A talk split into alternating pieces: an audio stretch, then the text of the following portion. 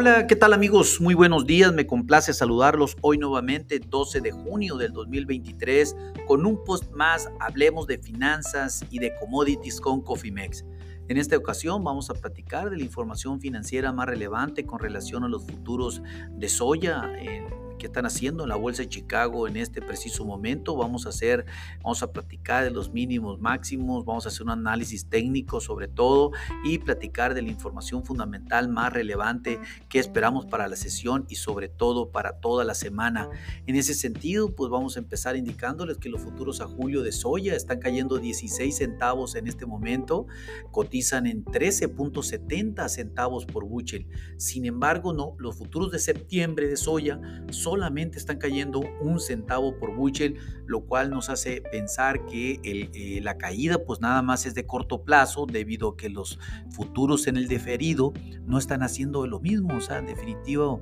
eh, nada más eh, la debilidad de las soya se está viendo en el corto plazo, no así en el diferido. en este momento los futuros cotizan en 13.70 centavos por buchel, el alto fue de 13.92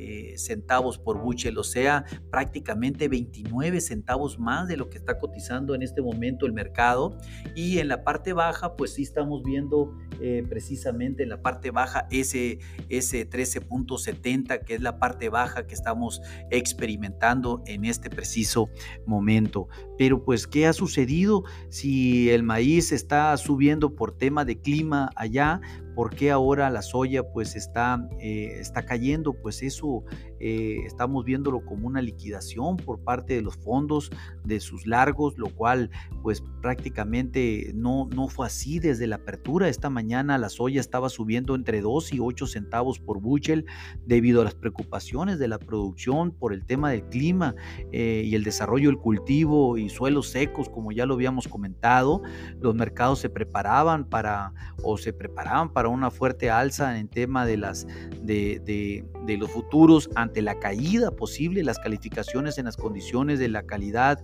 de la soya. Déjenme informarles que al cierre de, este, de esta sesión del día de hoy vamos a tener el Crop Progress de parte de en donde no solamente nos va a decir cuánto está sembrado, cuánto se espera producir, sino nos va a decir la calidad del cultivo que tienen ahora, eh, tanto la soya, el trigo como el maíz, en donde sí definitivamente estamos esperando que las calidades caigan por debajo de las expectativas que tiene el mercado y esto pues seguramente estos, estos 17 centavos que estamos teniendo y que están cayendo ahorita en el corto plazo a lo mejor pudieran regresarse en el overnight debido a este informe que presenta el USDA en un ratito en un ratito más después del cierre del día de hoy la soya se preocupa pues y se preocupa, y se preocupa bastante. El USDA está sopesando que pues Realmente, por ejemplo, a diferencia en Estados Unidos, en el sureste asiático está, está cayendo agua,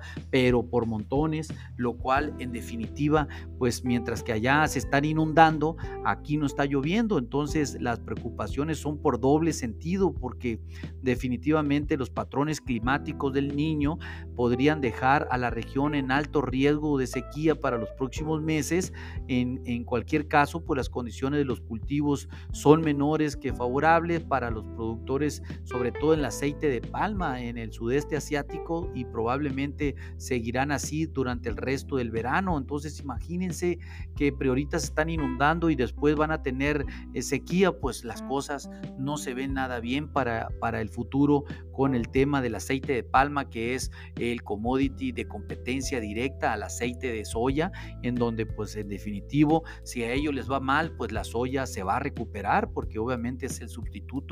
principal el aceite de soya. Las estimaciones pues, más pequeñas de aceite de palma publicadas por el USDAS el viernes indicaron que la oferta mundial de aceite comestible pudiera seguir siendo escasos durante este 2023, especialmente a medida que aumenta la población, como pues, seguimos creciendo como población y se intensifica el interés del uso del consumo del aceite, pues realmente sí las condiciones podrían ponerse feas sobre todo para finales de este 2023 y que obviamente pudieran repercutir en una oportunidad para la soya a nivel internacional. Esténse muy atentos. Los precios de la soya en los Estados Unidos recibieron un impulso la semana pasada importante debido al optimismo después de que la administración de Biden proporcionara eh, por políticas de combustibles y para el tema de combustibles renovables más favorables, lo que pues sin lugar a dudas ayudará a aumentar los volúmenes de molienda. Eh, pero pues aún así eh, la industria pide a Biden mayores volúmenes de mezclas para justificar las expansiones para el tema de etanol. Entonces, pues también eso está jugando sobre la mesa en este momento y que definitivamente puede ser un tema importante, sí, pero en el, en el, en el mediano plazo, ¿no? Tanto el clima, el mal clima en, en Asia como lo que está sucediendo en Estados Unidos, pues hay que ver cómo se va desarrollando la cosa, pero definitivamente el tema de clima no pinta nada bien el complejo mundial del aceite, de los aceites comestibles, está preparando, se está preparando. Es probable que estos sentimientos se generen, generen oportunidades favorables para las ganancias a largo plazo, por los acabo de comentar, definitivamente, y no solamente para Estados Unidos, sino para todo, para todo el mundo. Sí, eh, la cosa no pinta nada bien, pero pues hay que estar preparados con una estrategia de cobertura, con una estrategia de administración de riesgos que les permita mitigar precisamente estos cambios bruscos de, precios en donde pues se vean favorecidos, ¿no? Esténse muy atentos, somos optimistas para la soya, no solamente en el corto, mediano y largo plazo, a pesar de la gran cosecha que está teniendo Brasil en este momento, eh, no es suficiente para cubrir la demanda a nivel internacional, se ocupa Estados Unidos, se ocupa el aceite de palma, por lo tanto, cualquier cosa que suceda en estos dos últimos va a repercutir fuertemente en los precios. Hablando técnicamente sobre los futuros de julio, los futuros recibieron